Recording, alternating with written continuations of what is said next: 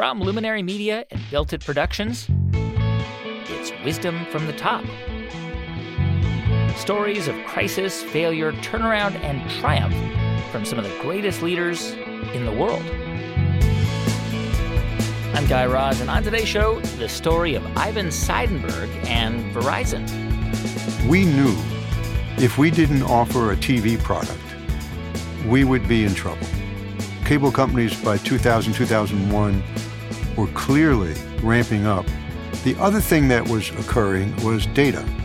And if we didn't create a network that was data centric, we were going to be just slowly pushed out of business or reduced to such a small portion of the market that we would never have an opportunity for growth. How a working class kid from the Bronx started out as a cable splicer for the phone company and then rose to become the CEO of Verizon.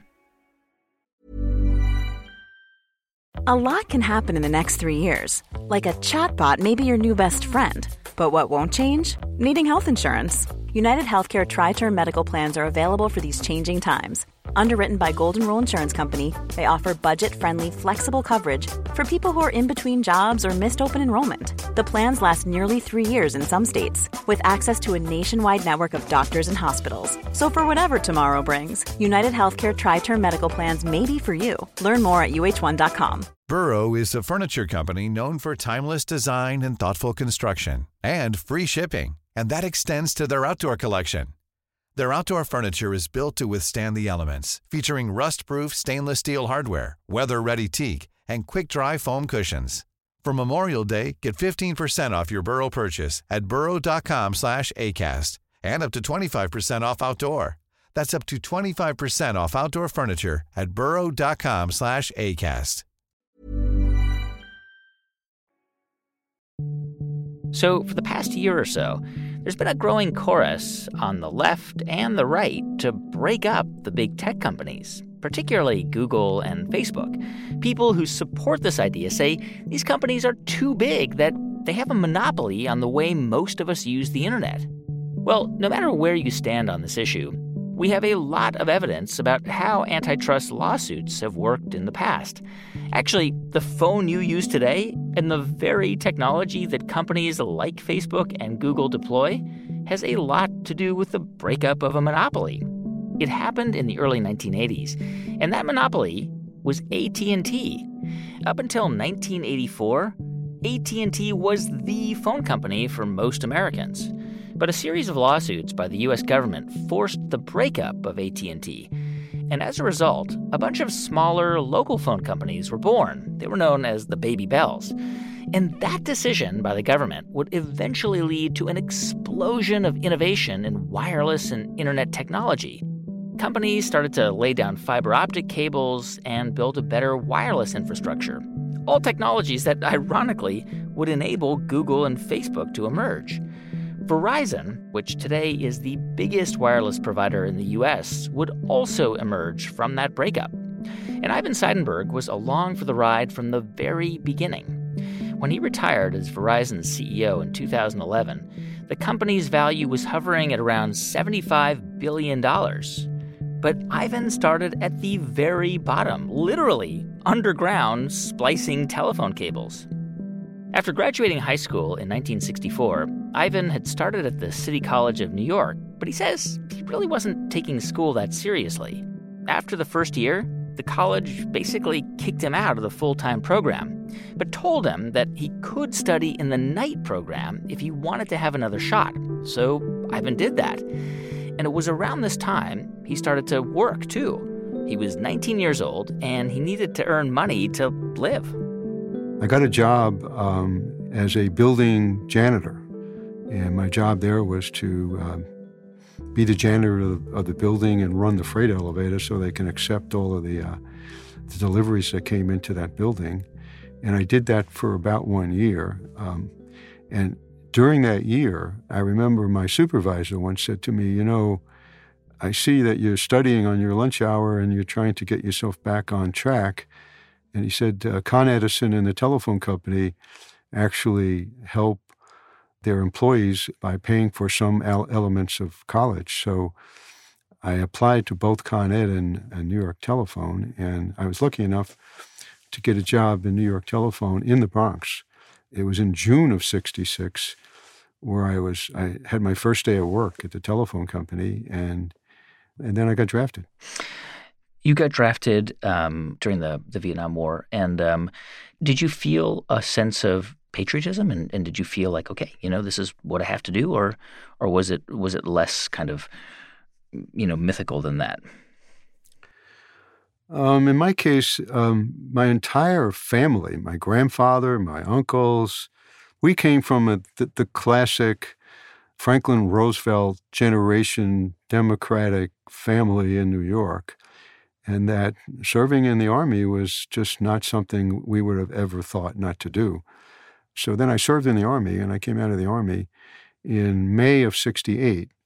So I remember within two weeks, I um, went over to the school to see if I could get back into school. But then I went over to the campus, and uh, I was definitely a fish out of water. Hmm. Uh, it was classic New York City, just overrun with politics and anti-war and and all that kind of thing. And here I was, a guy who got out of the army with a crew cut.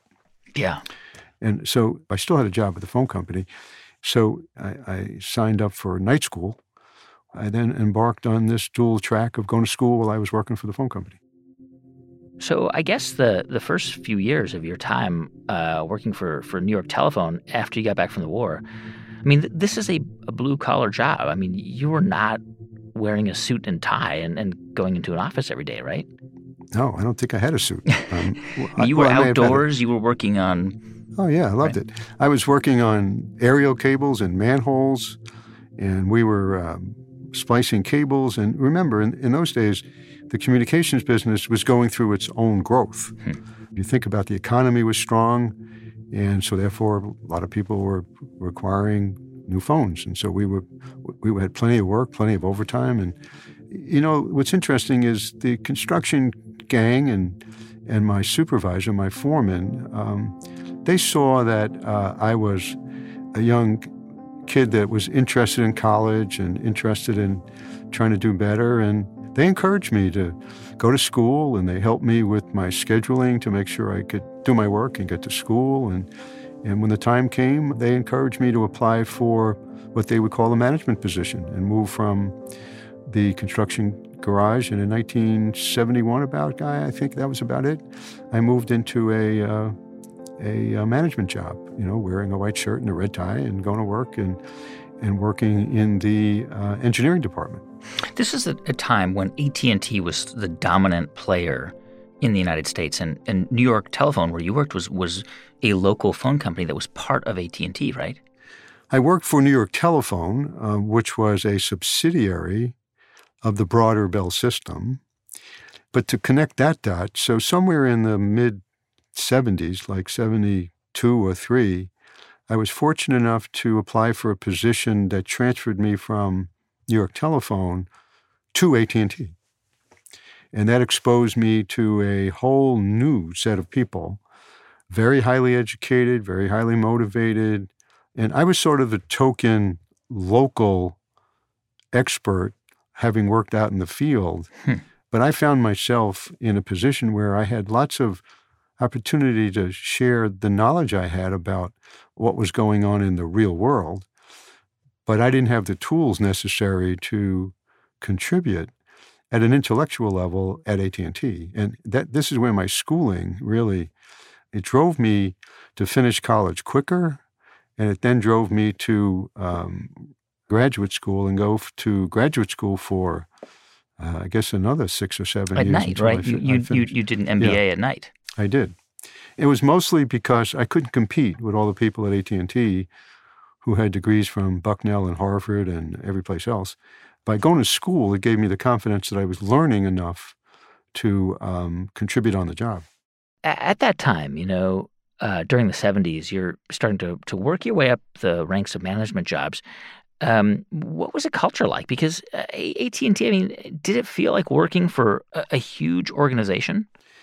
Well, look, the culture, I always felt like at that time, I was an outsider, and if I ever achieved a reasonable middle management job, I would have thought I was doing great. Hmm. Um, so I never had high expectations uh, or very lofty expectations. And you know, what I always loved was the purpose of our work.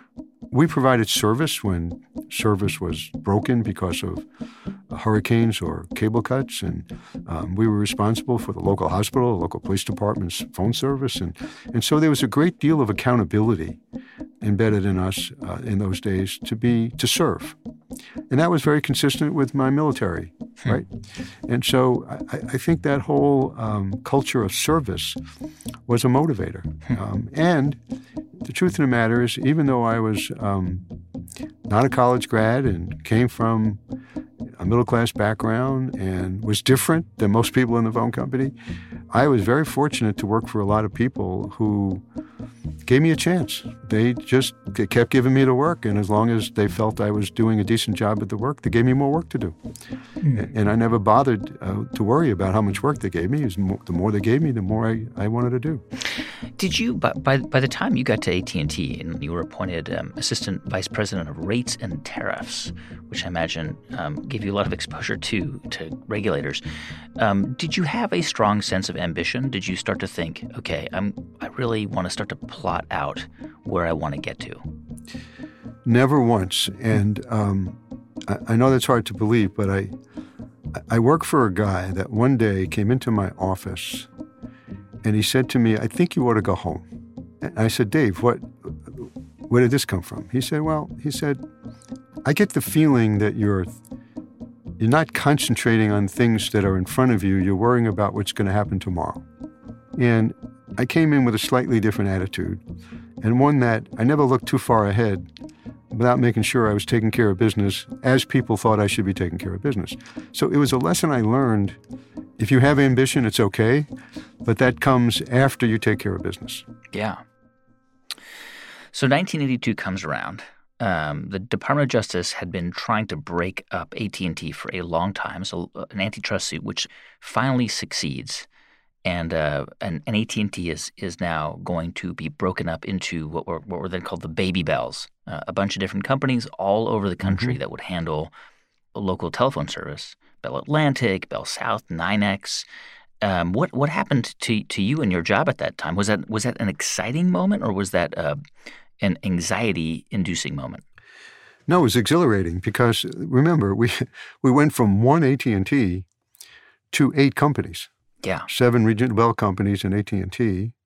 Um, so at the time, the CEO of the New York company, NYNEX, um, who I had met at different meetings, suggested I give him a call when it was time to sort out where I wanted to go. And uh, obviously, I was leaning back to the New York company. But what, what was a little twist of fate is when uh, I went to see him, he said, I'd love you to come to our company, but I'd like you to go to Washington other than the army, I don't think I had ever, you know, had ever lived anyplace else. And so went home, talked it over with my family, and we took the plunge and we moved to Washington. Oh, so, what did you uh, do there? I was the government affairs liaison between NYNEX and the, the U.S. government. So I dealt with the FCC and the and the Congress and all the federal agencies representing the now new regional bell operating company called NYNEX with the federal government. That must have been an exciting time to be living in Washington and to, to do that kind of work.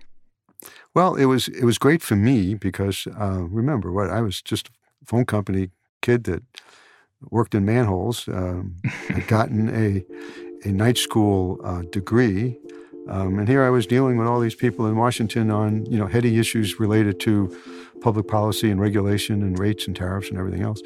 Um, I suspect the thing that it served me well is uh, I was, I probably met every member of the Senate and the House and all the people in the regulatory agencies, and, and I developed a, obviously, a capability that was needed by the company. So I had to represent the company's position to the government, and then I had to represent the government's position to the company. And of course, both sides didn't believe a word I said, right? so what I had to figure out is how to craft solutions that made both sides feel like they were listening to each other. So you must have, I mean, you must have done a, a pretty good job or attracted the attention of folks back at, at headquarters in New York because you would eventually be brought back uh, to run NYNEX, to be the, the chief executive and chairman of NYNEX in, in 1995. So I was brought back in 86, 86, 87. And then along the way, um, the the CEO said, "Well, we want to give you more operating experience." He came to me and said, "I'd like you to move to Boston and and be um, the chief operating officer of the New England Telephone Company." And I said to him, "Look, that's a great honor. Um, if you want me to do it, I'll do it." But I said to him, "There are plenty of people in the company who are more qualified to run the telephone company than I would be. But if you want me to do that, let's let me know and I'll go do it." And I didn't hear from him for a couple of months, and I figured, okay, I must have blown that that away. And then he came to me one day uh, and he said, okay, here's what we're going to do. We're going to take all of the non-telephone company activities in the company.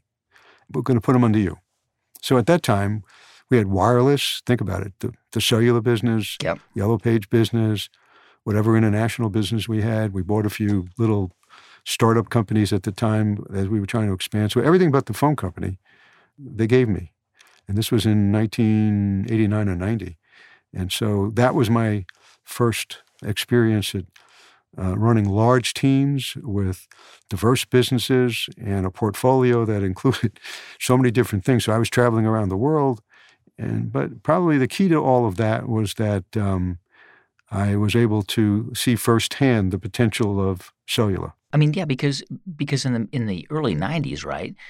I mean, I, I remember, you know, it, when I moved to a new apartment when I was a student or after college, one of the first things you did was you got your phone service. You know, you'd call up Bell Atlantic, right. where, where, I lived in the, in the, in the Mid Atlantic, or NYNEX, and you'd get your phone set up. Which today, of course, nobody does, but back then you did. It was really important. When did NYNEX start to realize that landlines, like that legacy business, was not going to be important? So, to the credit of the people around me, there was lots of talk about we had to do things different. And we needed to invest in future technologies and change the model. Our CEO at the time, Bill Ferguson, he basically came to the conclusion that it was the next generation of leaders that were going to have to take responsibility for developing a longer term plan. That no matter how long he had left to work, he wouldn't be there long enough to see it through. And so there were a few of us that he moved into positions and and we moved up through the company and we were allowed to begin to change the dynamic, invest more in wireless, um, invest more in in technology, and try to figure out how to how to move the business forward. So 1994, Bill Ferguson decided to retire, and he came to me and he said, um, "I'd like you to consider doing this." give it your best shot, hmm. okay, and expect that you'll make rookie mistakes. So I said, okay.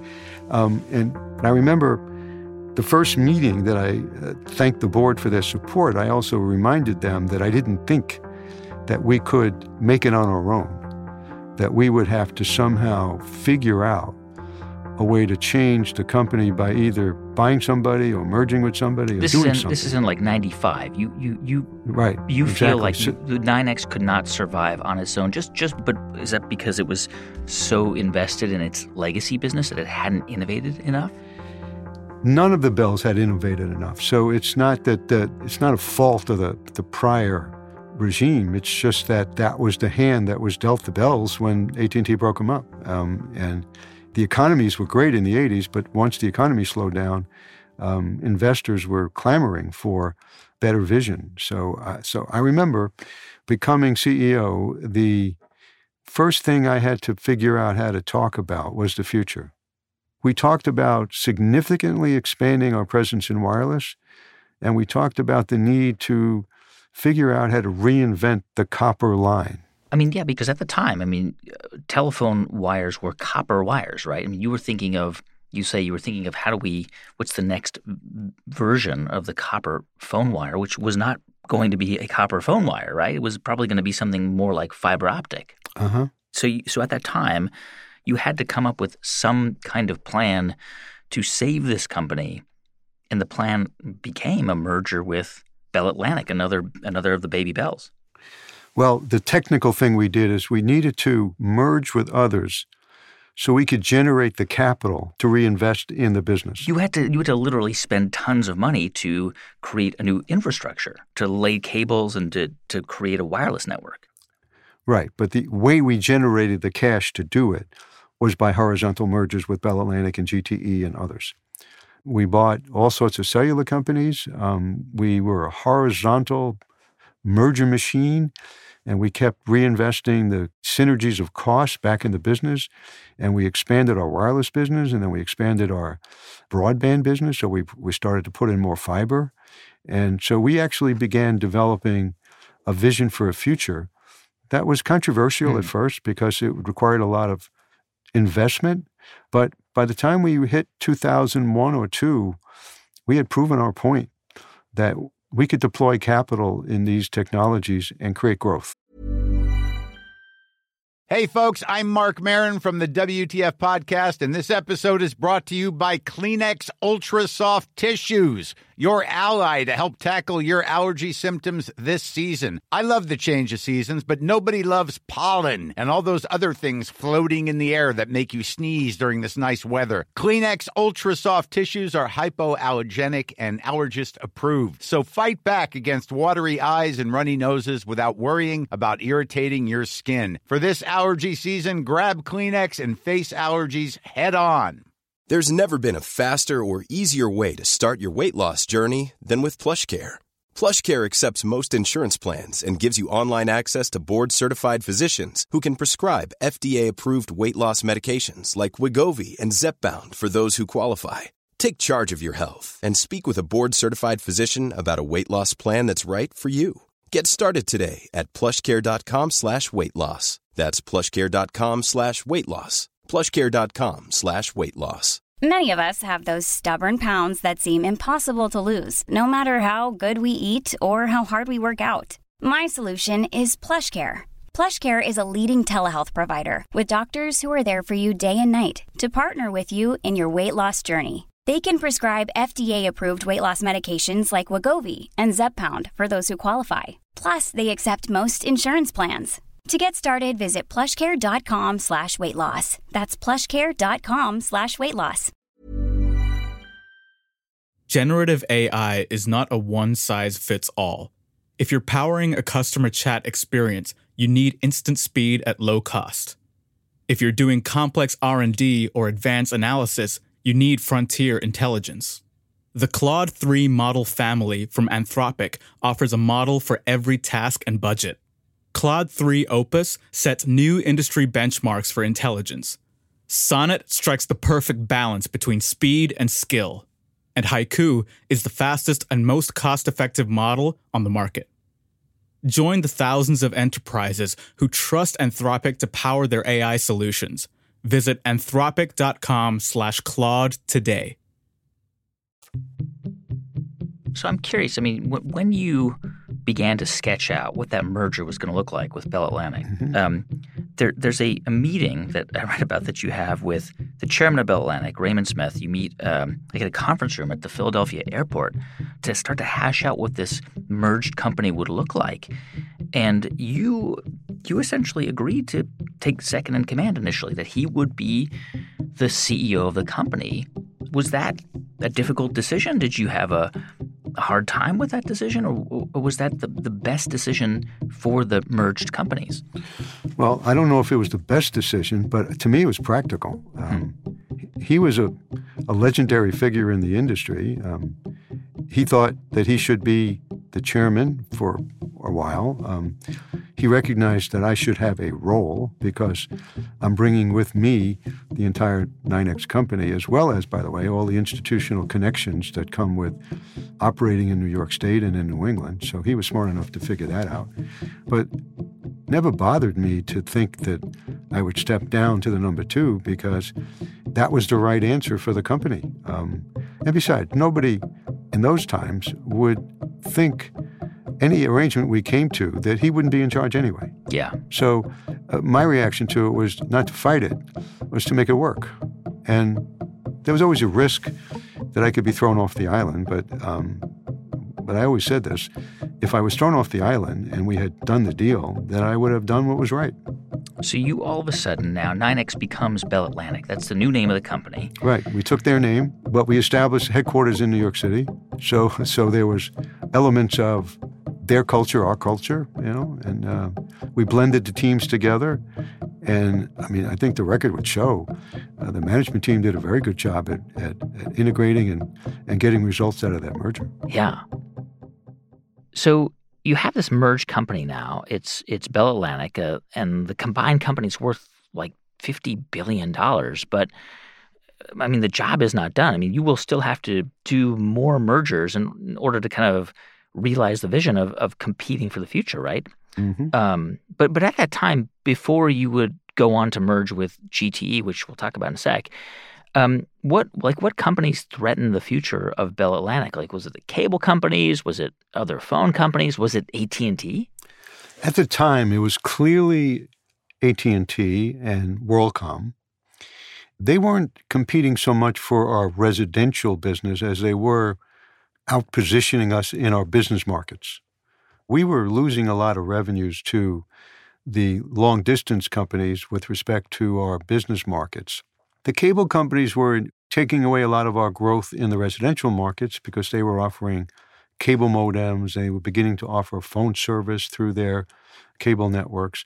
And of course, the internet companies were coming along and they were competing with us in a different way because they were offering internet service, which was to some extent turning a lot of the services we were offering and they were turning it into software features on their internet platforms. Yeah. And so we just went full bore to try to create a national wireless business by buying spectrum, uh, bidding on it from the FCC, purchasing it on the open market from other suppliers, buying companies, and scaling up our wireless business from a regional business to a national business. So um, in 1998, um, you then lead a merger of Bell Atlantic with GTE, which, which of course, was another huge telecommunications company. Um, the merger was finally completed, I guess, in, in around 2000, and that created a, new company that you called Verizon. I, I remember right. that. I remember like my phone bill going from Bell Atlantic to becoming Verizon. Um, what was the story behind that? Why why did it become Verizon? Well, uh, in those days, you tended to use the names of your companies. So um, we couldn't figure out a name that was Bell Atlantic slash GTE or Bell GTE or GTE Bell or whatever. None of that worked. Um, and the real thing that occurred is we couldn't figure out a domain name that would be simple that we could use on the internet. Hmm. So we, we said, okay, let's go to um, a, a new name.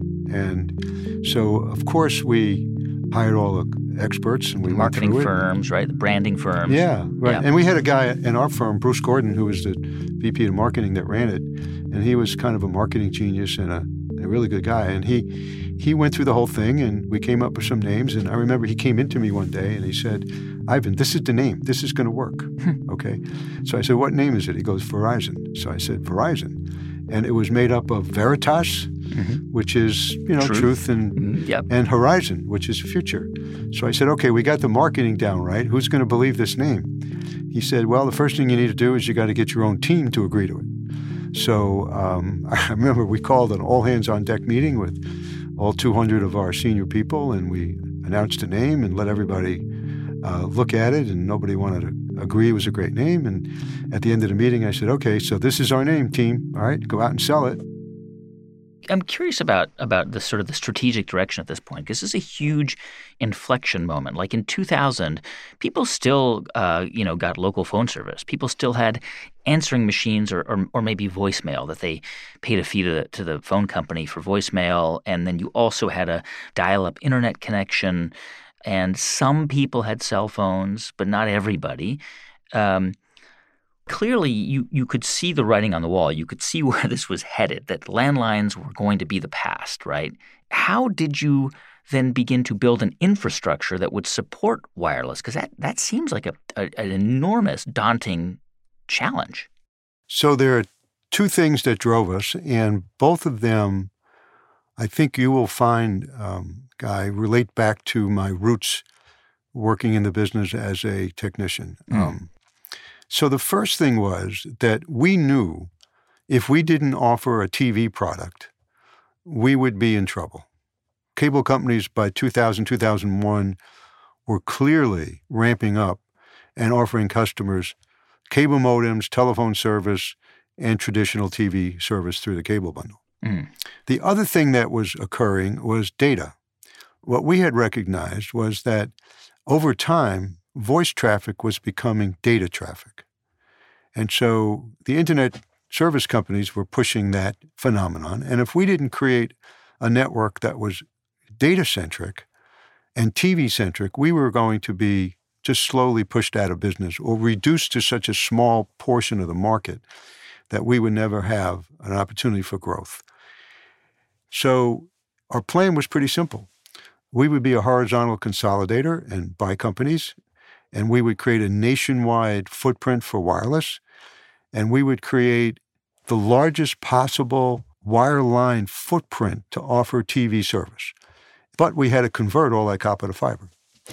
So what we did is we came up with a program, um, and we told the, the, our investors about it, and we were going to spend 15 to 20 billion dollars over a five six year period and convert our copper to fiber.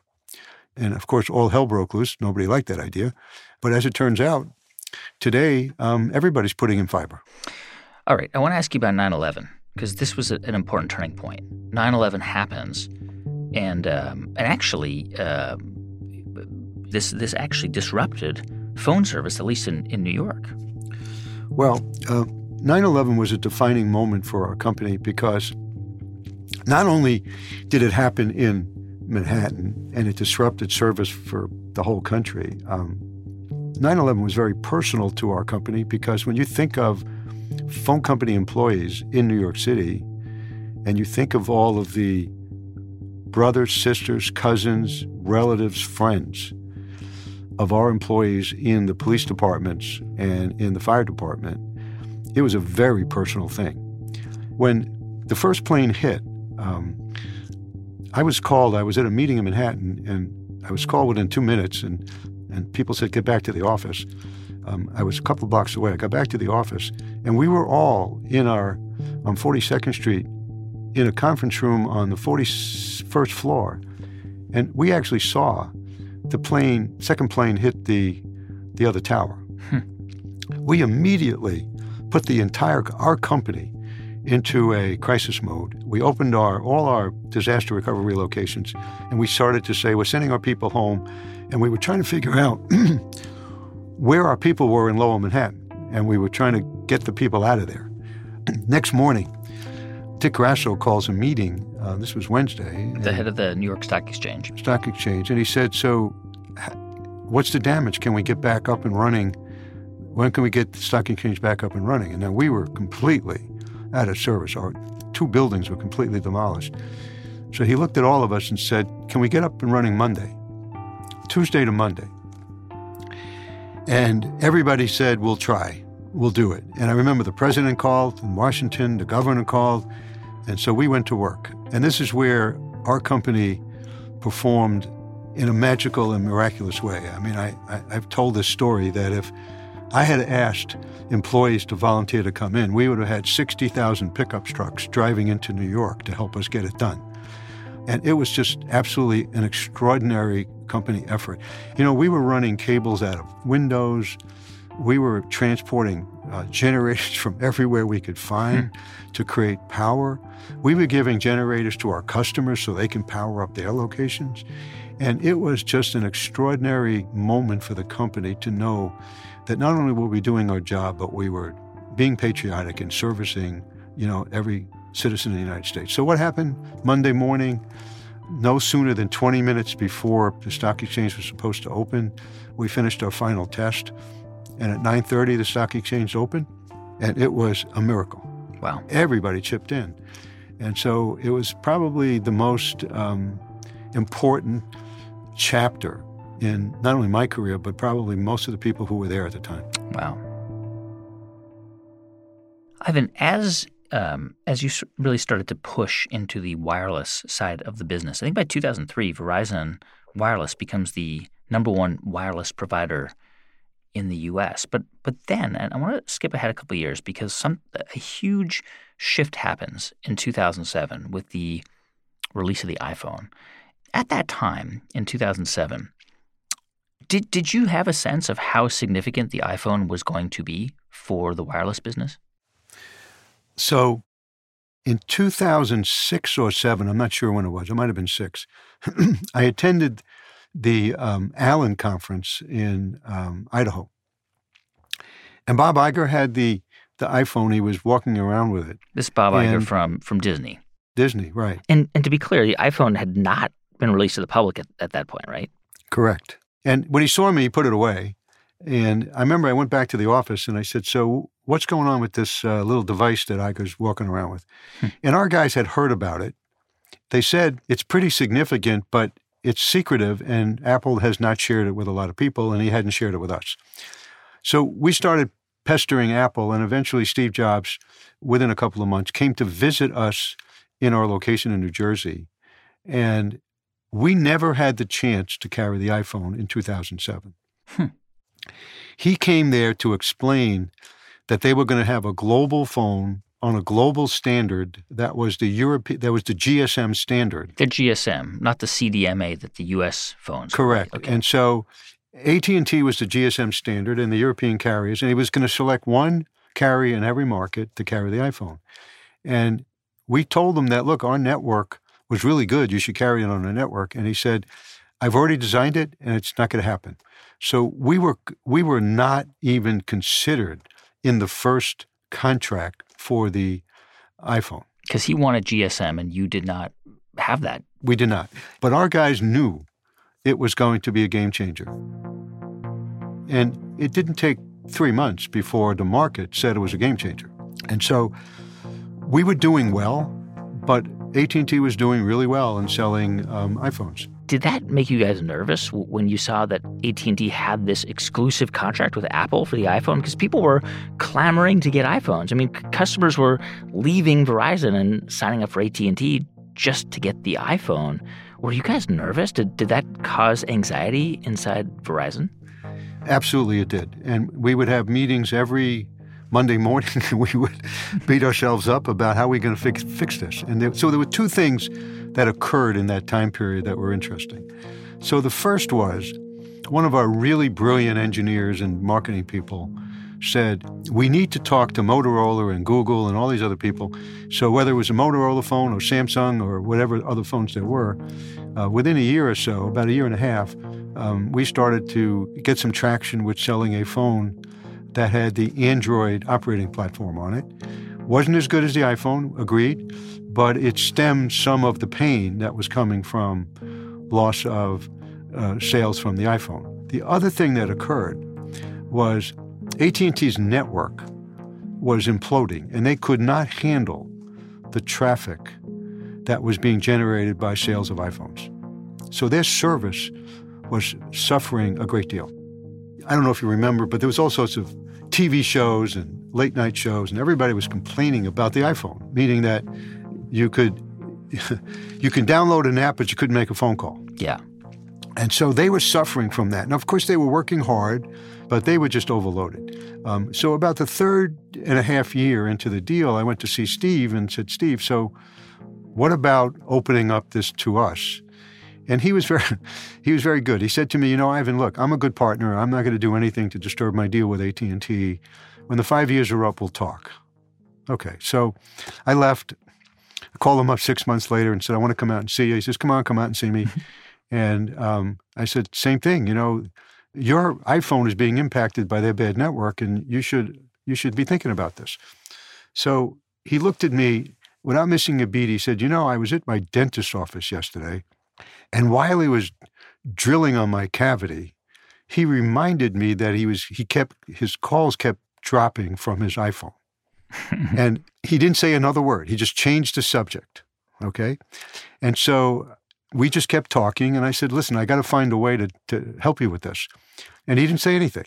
I got back to the office and I told my team the story, and instantly a couple of my guys said, So here's what we're going to do we're going to call him up and we're going to volunteer to put a cell tower on his campus for free. Let them use our network. We don't care what they do. We won't ask any questions and just see what they come up with. 30 days later, after we put the tower up, we were in negotiations for creating an iPhone that had the CDMA capability in it. Hmm. so, what's that story all about? It's resiliency. It's that, you know, you get dealt a competitive blow and you need to keep grinding.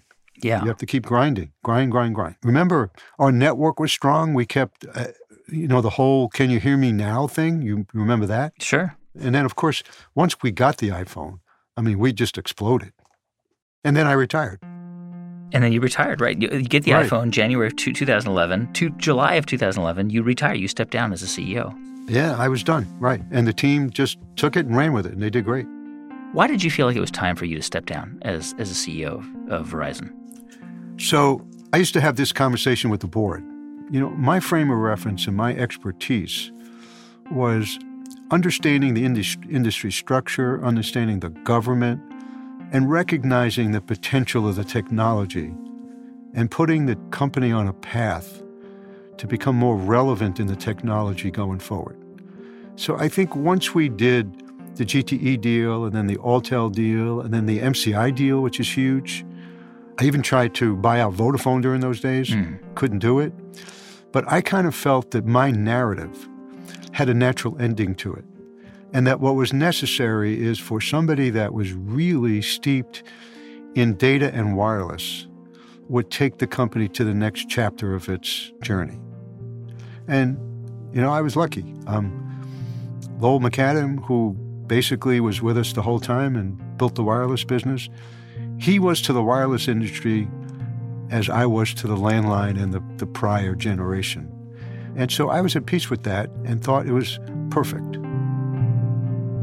Ivan, you from like from the age of 19, right? You're in the phone business. You're starting out as a splicer's assistant, um, you know, working for the phone companies, and then eventually, you know, retiring as the CEO of Verizon. And now, you know, with some distance, right? It's I guess it's six or, or eight years um, since you stepped down. Do you feel like that is still your primary identity? You know, Ivan uh, Verizon, the phone guy, or have you kind of moved on from that? I would answer that by saying I think I've moved on more than the people who know me have moved on. Hmm. So I think people will still connect the two dots a lot closer than they think I know everything that's going on. I think I follow everything that's happening. And I am interested. I'm a student, but I have no connection to the company. Um, I cheer for them more than anything else. So I, I joke with people that now that Lowell McAdam has retired and he has picked his successor, I am now completely off the hook. So, so, that gives me a chance, just in a in a fun way, to remind people I've now moved on. I'm two CEOs away from having been there. Hmm. Ivan, do you think that you were born uh, a leader, or do you think that you had to learn how to become a leader? Did you have those skills, those, those, those skills, were they sort of inherent, or do you think you developed them over time? You know, my wife and I have this discussion all the time. Um, I absolutely believe you have to learn. Look, my story could be any one of 60 or 70 or 80,000 people in the phone company, or any of 60 or 80,000 people in any company. Hmm. Now, you do have to have certain aptitudes and, and certain personality traits and the ability to be flexible and the ability to learn and be curious. But you absolutely learn. I, I, I know almost everything I do with things I picked up and either modified that I saw other people do or copied them. There's so many different things, and I've been lucky to have been put in situations where uh, you become a student. So I, I think the best leaders have been the best students of leadership. That's Ivan Seidenberg. He retired as CEO of Verizon in 2011. These days, as you might expect, Ivan serves as an advisor on quite a few boards. And the university in New York, Pace University, where Ivan earned his MBA doing night classes in the 1970s, it now includes the Ivan G. Seidenberg School of Computer Science and Information Systems after Ivan's donation of $15 million to the school in 2006. Hey, thanks for listening to the show this week. The music for this episode was composed and performed by Drop Electric. I'm Guy Raz, and you've been listening to Wisdom from the Top from Luminary Media and Built It Productions.